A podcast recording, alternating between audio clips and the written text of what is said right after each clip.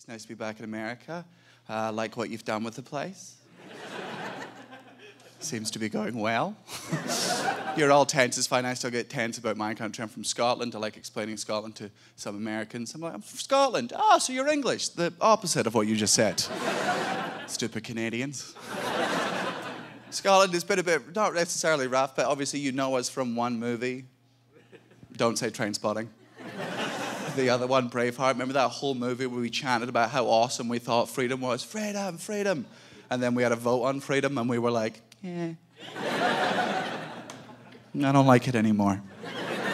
I preferred it when Mel said it. I'm trying to be more politically engaged. I just can't. The news confuses me.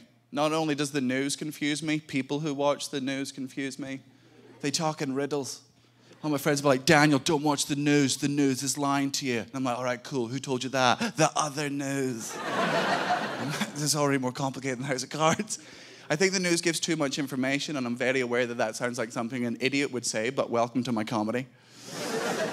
like, it's just too, it's very, very confusing. I, I, I get, don't even get scared by the news. I get jealous of people that get scared. Because if you get scared by the news, that means you understand what's going on.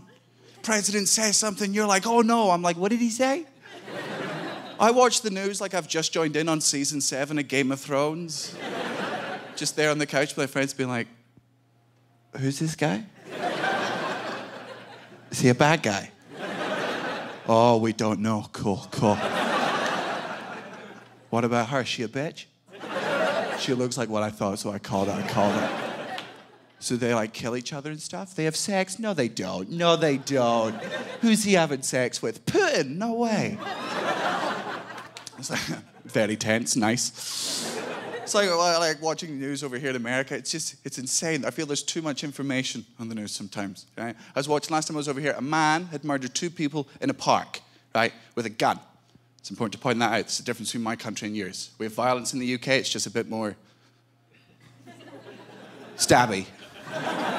And obviously, stabbing's bad, but for me, I prefer it. It's a bit more honest right? Any, I could be killed from across the street with a gun, right? Never have any idea who did it. But if I get stabbed, like, I'm willing to take up to 40% of the blame for that. like, some of that is on me. Like, you wanted to stab me more than I didn't want to be stabbed at some point. Like, you got pericardial, you were hiding in a tree, you've earned the wallet. Take it. And it's not a critique, I'm just, it's the differences. I like pointing out the differences. And I'm very aware that sometimes the differences make me sound like the idiot, right? Try to explain to my American friends, we don't have guns in the UK. They're like, really? No guns? I'm like, no, of course not. They're like, what about your police officers? I'm like, of course our police officers don't have guns. oh, yeah? What do they have? Oh, you know, sticks. How do the sticks work? Well, if, if you're being a dick, the police will go,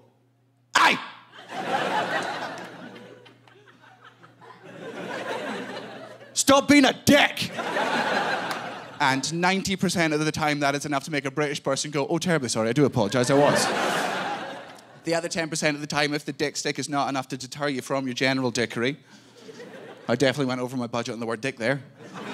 Right, that's when police officers in Britain will get serious. They'll go into their inside pocket, bring out a pen. Oh, now you're screwed. Oh, our police officers might not take your life, but they will take your name and give it to your mum, and that's worse than death in my experience.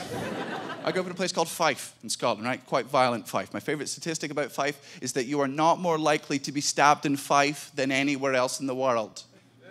But if you are stabbed in Fife, you're more likely to be stabbed repeatedly. because when we commit a crime, we commit to that crime. So this man, he'd murdered two people in a park, right? I think we can all agree, by and large, dick move. Thoroughly not cool, Stephen, real not cool. He went to prison for 15 years. That's the whole story. That's the whole story. I gave you the entire story there in less than five seconds. 45 minutes. I watched this newscaster give irrelevant information about the murderer that didn't affect the story. The man who murdered the two people was described by his neighbors as a marijuana smoking porn hoarder. Don't make me like him. like, those are very mixed signals. You started off by saying he was a dick, now he sounds cool.